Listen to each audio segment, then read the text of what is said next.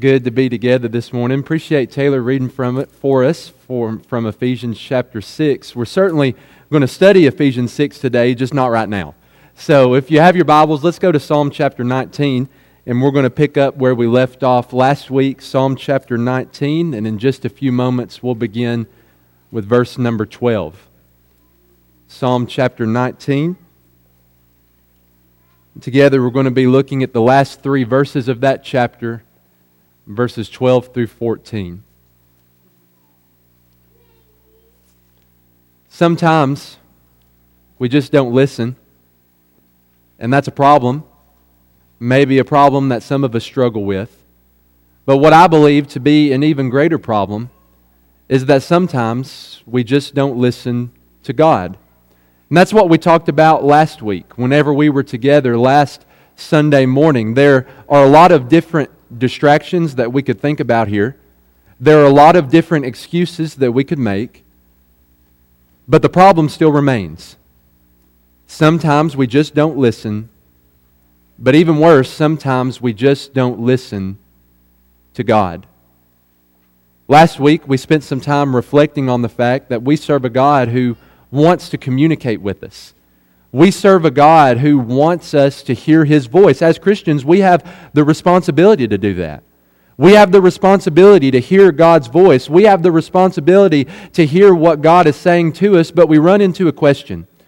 And it's a question that's addressed in the first part of this psalm, the majority of this psalm, Psalm chapter 19, verses 1 through 11. How can we hear God's voice? If God wants to communicate with us so bad, in what ways has God chosen to communicate with us.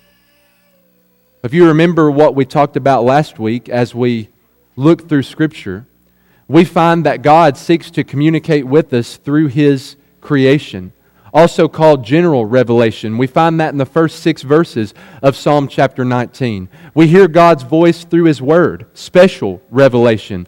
In the next few verses in Psalm 19, verses 7 through 11, and then when we go to the New Testament, we find that we ultimately hear God's voice through His Son, Jesus Christ. Jesus is the perfect, Jesus is the ultimate demonstration of God. He's the perfect demonstration of God's will. He's the perfect demonstration of God's character and nature. He is the perfect demonstration of God's voice. If we want to hear the voice of our God, then we need to spend time listening to the voice of Jesus, paying attention to what He has to say to us. Did you take some time to do that this past week? Over the last seven days, were you intentional about? Did you set apart some time to hear God's voice? Did you take some time to look up over the past seven days? To hear God speak through creation, how the heavens declare the glory of God and the sky above proclaims his handiwork? Did you take some time in the last seven days to look down at His Word?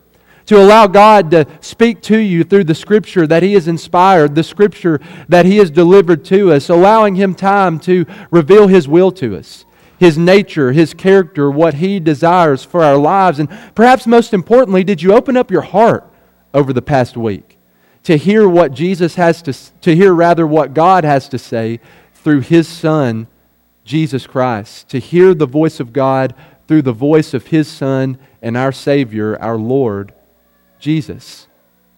Did what we talked about last week, did the first 11 verses of Psalm chapter 19 make a difference in your life over the past seven days? We said it a moment ago, we'll say it again. Sometimes we just don't listen. Sometimes we just don't listen to God, and that's a problem. If we struggle with that, we need to work on that. But whenever we do listen to God's voice, Whenever we do hear God speak through creation, through His Word, and through His Son, perhaps another question, the next question we should think about is how should we respond to that?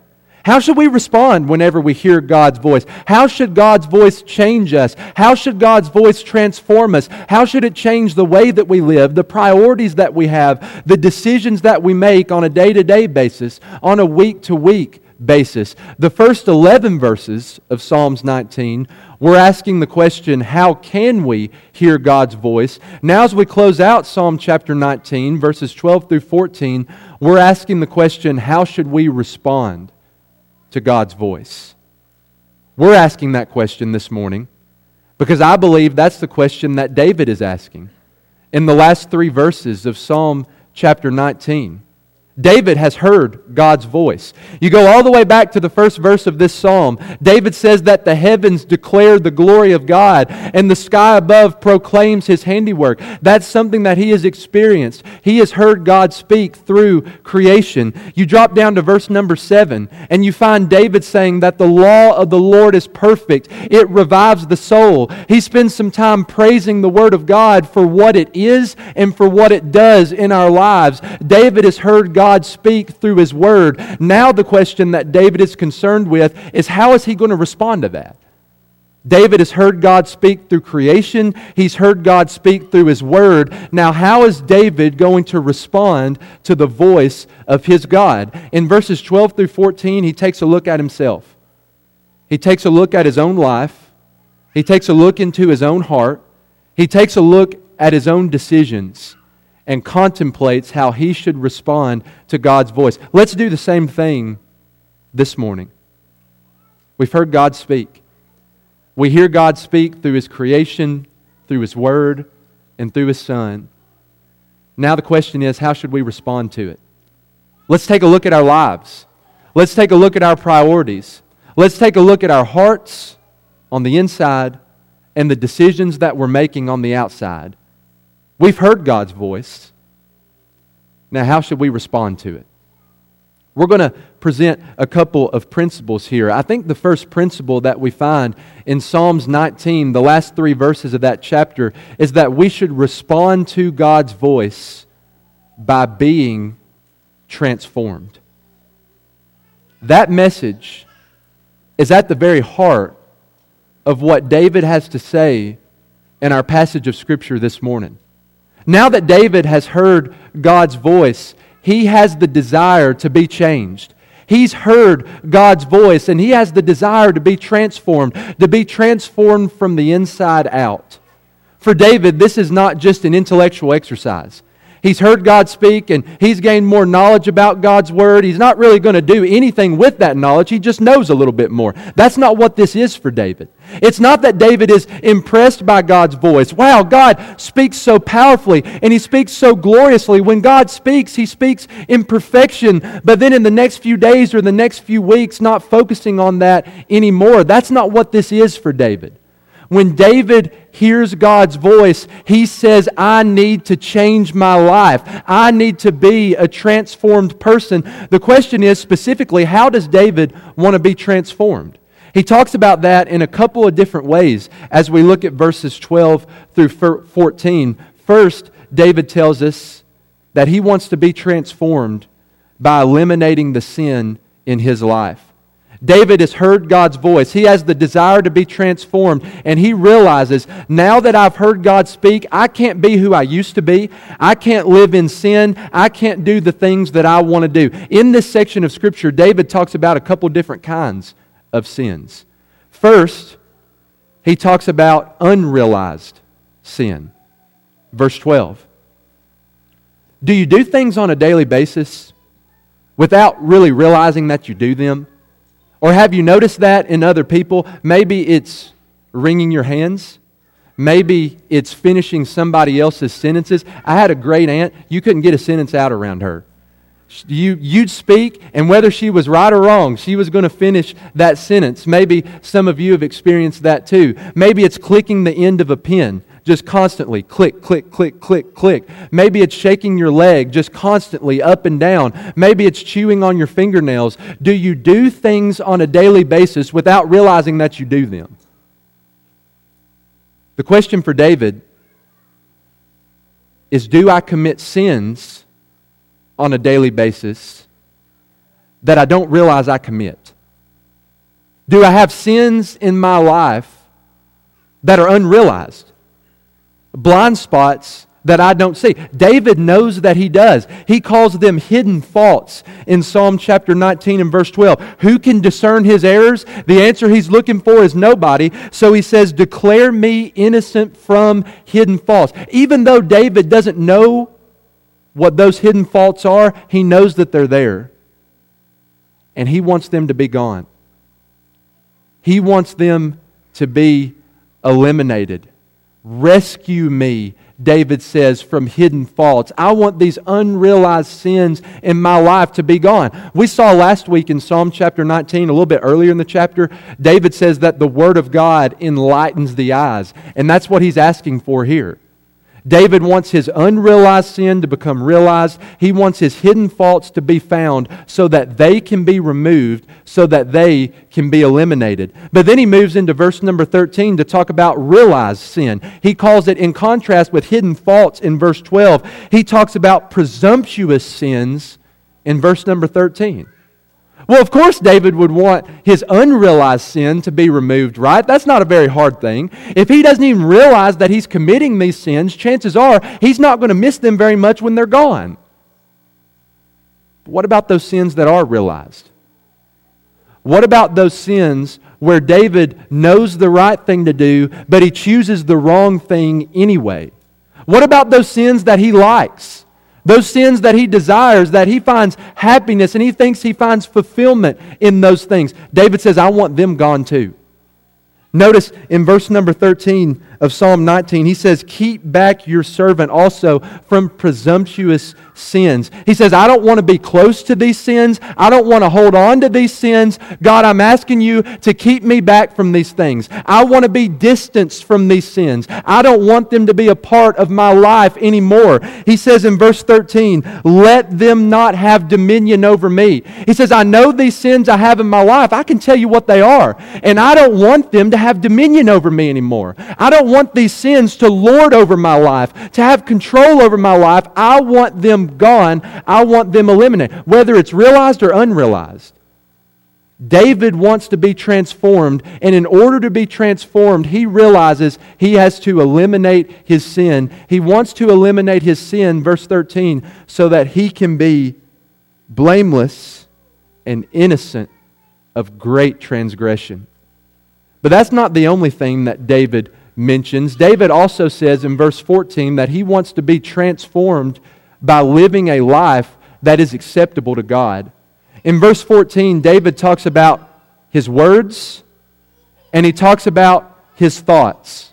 The words of his mouth and the intentions of his heart. Those are the two hardest things to control, aren't they? The words that you speak the thoughts that you think. I'm sure you have. Have you ever been in a situation where you said something without even thinking about it and the words just jumped out of your mouth and you wish you could grab them and just pull them back in because you didn't mean to say it? Have you ever had an impure or sinful thought pop into your head and you're left wondering, where in the world did that come from? It just popped into your head and you have no idea where it came from or no idea why that specific thought popped into your head at that specific time. David has heard God's voice. And because he heard God's voice, he wants to be transformed. And in order to be transformed, David has this great desire to live a life that's acceptable to God, to control the uncontrollable. Let the words of my mouth and the meditation of my heart be acceptable, not in the sight of another person. Who is David trying to impress? He's not trying to impress somebody else. Let the words of my mouth, let the meditation of my heart be pleasing and acceptable in your sight. O Lord, my rock and my redeemer. How should we respond to hearing God's voice? The first principle that we find in this passage is that we should respond by being transformed. In the ancient world, there were two very well known speakers that had a lot of similarities. They were very polished speakers. People liked to hear them. People would travel from all over to hear what these two specific individuals had to say, and, and large crowds would gather to hear them speak almost every time they spoke. The first one was a Roman named Cicero, and the second one was a Greek named Demosthenes. Even though they were so similar, there was one major difference. And a commentator noticed that th- there was a difference not in how they spoke, but in how people responded to what they said. This commentator said when, when Cicero spoke, people said how well Cicero speaks. But when De, De, Demosthenes spoke, they said, Let us march against the enemy. Can you see the difference there? Whenever they heard Cicero spoke, they were really impressed. Wow, I would love to hear him speak again. He's such a good speaker. He, he engages me, and, and I like to hear what he has to say, but it doesn't make a difference in their lives. In contrast to that, when they hear Demosthenes speak, they're not just saying, Look at how impressive he is. They're saying, Let's go out and march against the enemy. Let's go and fight. Let's go and do what he was telling us to do. And whenever we hear God's voice, we should respond by being transformed, being changed from the inside out. It changes our lives, it changes our priorities, it changes our decisions, the way that we think, in the way that we live. It's not just an intellectual exercise. Hearing God speak is not just gaining more knowledge about God so that I can know more about Him, but then not do anything with that knowledge. Hearing God speak is not just about being impressed. When you look up in the sky and, and you see how vast it is, and you're inspired to think about God's power and presence, or when you look down at His Word and you see how perfect it is, it's not just something that should impress us, it's something that should change us. Whenever we hear God speak, we don't respond like the people responded to Cicero. Oh, how well God speaks. God's a great speaker, isn't he?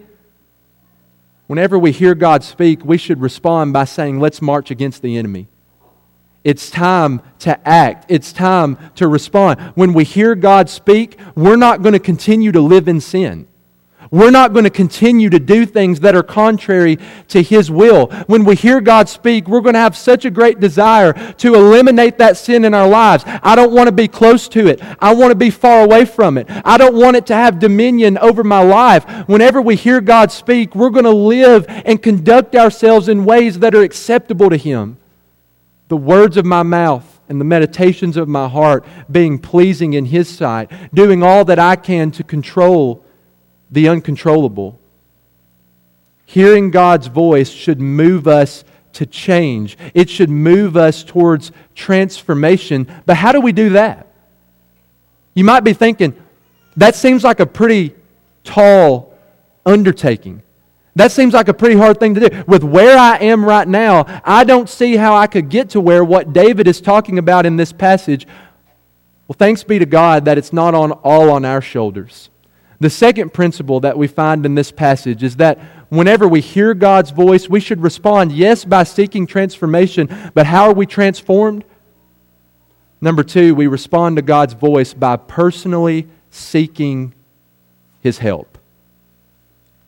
When David talks about being transformed, he doesn't talk about what he's going to do. Do you notice that in the text? When David talks about being transformed, he doesn't say, okay, here's my list of 12 steps to be a better person. Or here's 10 or 15 steps to be a more faithful servant of God. That's not what he does. He doesn't talk about what he's going to do, he talks about what God is going to do. He doesn't place his life in his own hands, he places his life in God's hands. Being the person that God wants him to be, David realizes it's not all on his shoulders. He seeks God's help. He seeks God's existence. He correctly realizes that if he's going to be the person that God wants him to be, he can't do it alone. And so he seeks the help of his God. Notice that as, as we walk back through this short passage, verse number 12 who can discern his errors? What's the answer that David is looking for? Nobody. Nobody can look at their life and write down, here's all the sins I'm struggling with. Here's all the things going on in my life. David realizes that he can't do that, so what does he do? He seeks God's help. Declare me innocent. It's interesting. David doesn't say, I'm going to be innocent from hidden faults. I've heard your voice, God. Now I'm going to make sure that I'm innocent of these unrealized sins in my life. He seeks God's help. Declare me innocent from hidden faults. Verse number 13, he doesn't say, I'm going to keep myself back from presumptuous sins.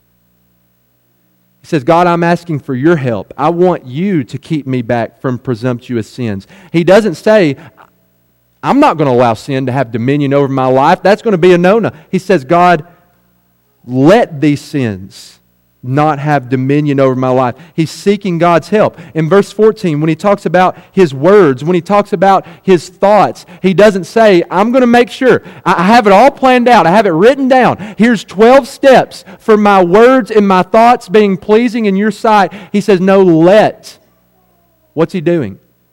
Seeking God's help. Let my words, let my thoughts be acceptable in your sight, O Lord my rock and my redeemer. If David is going to be the person that God wants him to be, he very correctly realizes that he can't do it on his own. So he seeks God's help. Now, we're not saying that David can sit back and do nothing.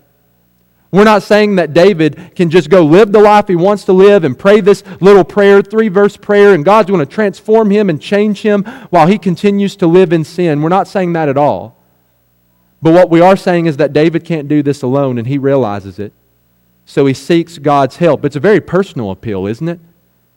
It wouldn't have been inappropriate for him to do so. But when you look at verse 12, 13, and 14, he's not praying for another person. He's not praying for the nation of Israel as he's serving as king. He's not praying for the entire world. He's not praying for his immediate family. He's heard God's voice, and he very personally responds to that. Declare who? Me God, this is about you and me. Declare me innocent from hidden faults. Keep back your servant. He's talking about himself. Keep back your servant from presumptuous sins. Don't let them have dominion over everybody else. Don't let them have dominion over me. Then I shall be blameless and innocent. Verse 14, he's not concerned with other people's words and thoughts. He's concerned with his own words and thoughts. Let the words of my mouth and the meditation of my heart be acceptable in your sight. He makes such a personal appeal to God because it's rooted in his personal relationship with God. How does he talk about God at the end of verse 14? O Lord, the rock and the redeemer. Again, it wouldn't have been inappropriate for him to do so, but that's not what he does in this context. He emphasizes his relationship with God. God is his rock, the one who provides him with protection. God is his redeemer, the one who provides him with redemption. He has a personal relationship with God, and as a result of that, he very personally seeks God's help because he realizes he can't do it alone. I think we have to realize the same thing. If we're going to be transformed in response to God's voice, we can't put it all on our shoulders.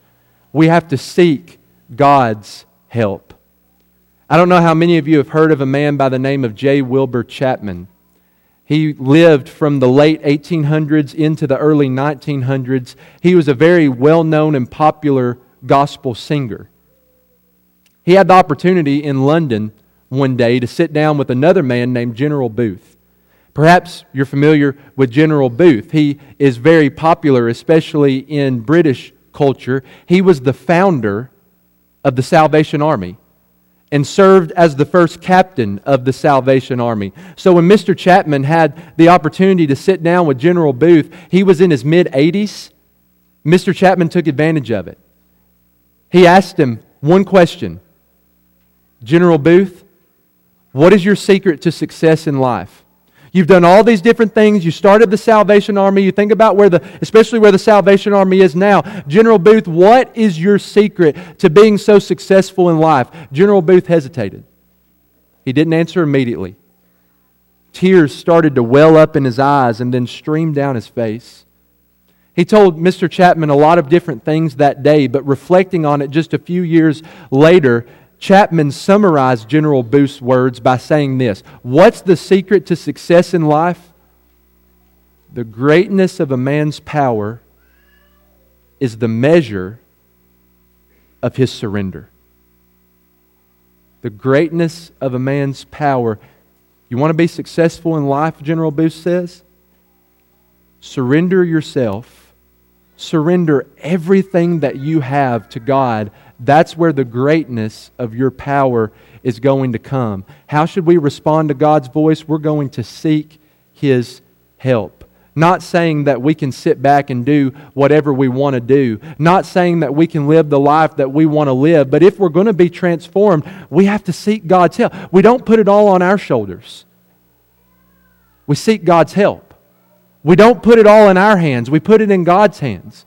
When we talk about living a transformed life, how do we talk about it? We don't talk about it saying what we're going to do. We talk about it saying what God is going to do, how He is going to change us, how He is going to transform us, how the greatness of our power comes through a willingness to surrender to God's mercy and to surrender to His grace. If we're going to respond to His voice in a way that's appropriate, and if we're going to be transformed, we have to very personally seek His help. You have a personal relationship with God, don't you?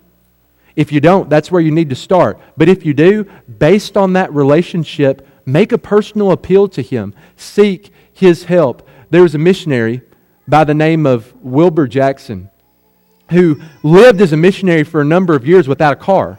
Well, he finally raised up the funds to buy a car, but the problem with this car is that it wouldn't start unless it either got a jump start or a push start. So it's something that was pretty difficult to deal with. Whenever he would leave his house in the morning, he would go down the road to the school and get a few kids and get them to push his car so that it would start. As he drove his car around throughout the day, if he was going to stop somewhere for a short amount of time, he would leave the car running. If he was going to start, stop somewhere for a longer amount of time, he would park on a hill so he could get a rolling start. He thought that was pretty clever. A pretty clever way to deal with it. He didn't need another car. He made it work, but it was kind of difficult sometimes. A few years after that, the Jackson family became sick, and he had to return from the mission field back to the United States. Another young missionary came to take his place. And so before he left, he was teaching the young missionary the ropes, right? He was telling him, okay, here's what you do. Eventually, he got to the car. This car is really difficult to deal with. And he told him this, this plan, this way that he dealt with the car. You have to either push start it or get a jump start and go down to school, get some kids, they'll come and help you. And the young missionary held up his finger. He said, Hold on just a second. Let me go and check some things out. And so he popped open the hood, he reached down, he was there for about 60 seconds. Popped back up, shut the hood, got in the car, put the key in, started it up, engine roared to life, no problem. He ended up informing Wilbur Jackson that the problem was just a loose cable. That was the only thing that was wrong with the car and stopped it from running. The car had the potential to run and to work perfectly, but it just had to have the right connection. You know, you might be looking at this up on the screen. You might be looking at down at this in the text and thinking it's a pretty tall order. Where I am right now, it seems impossible to get to where I'm transformed and I'm seeking God's help and I'm eliminating the sin in my life and I'm living in a way that's acceptable to God, my words and my thoughts being acceptable in His sight. That might seem like a very tall order. That might seem like something that's impossible to do, but I want you to know that you can do it. I want you to know that you have the potential to do everything that's talked about in this text. You have the potential to live a transformed life. You have the potential to eliminate your sin.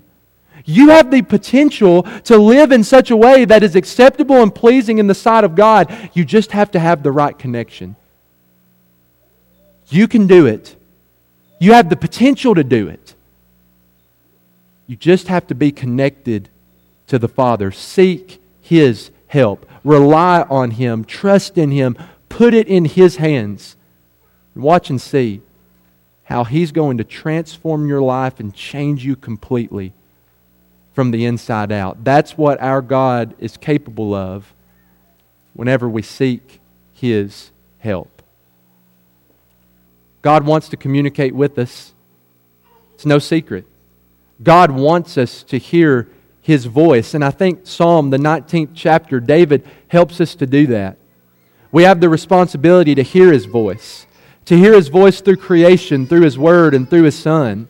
But even beyond that, a step beyond that, we can't just listen to God's voice and walk away unchanged.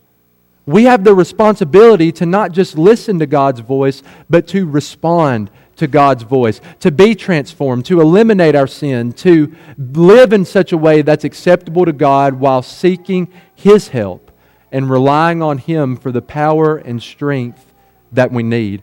I said last week that as a community, as a church family, and even as individuals, we need nothing more than to hear God's voice. And I still believe that to be true.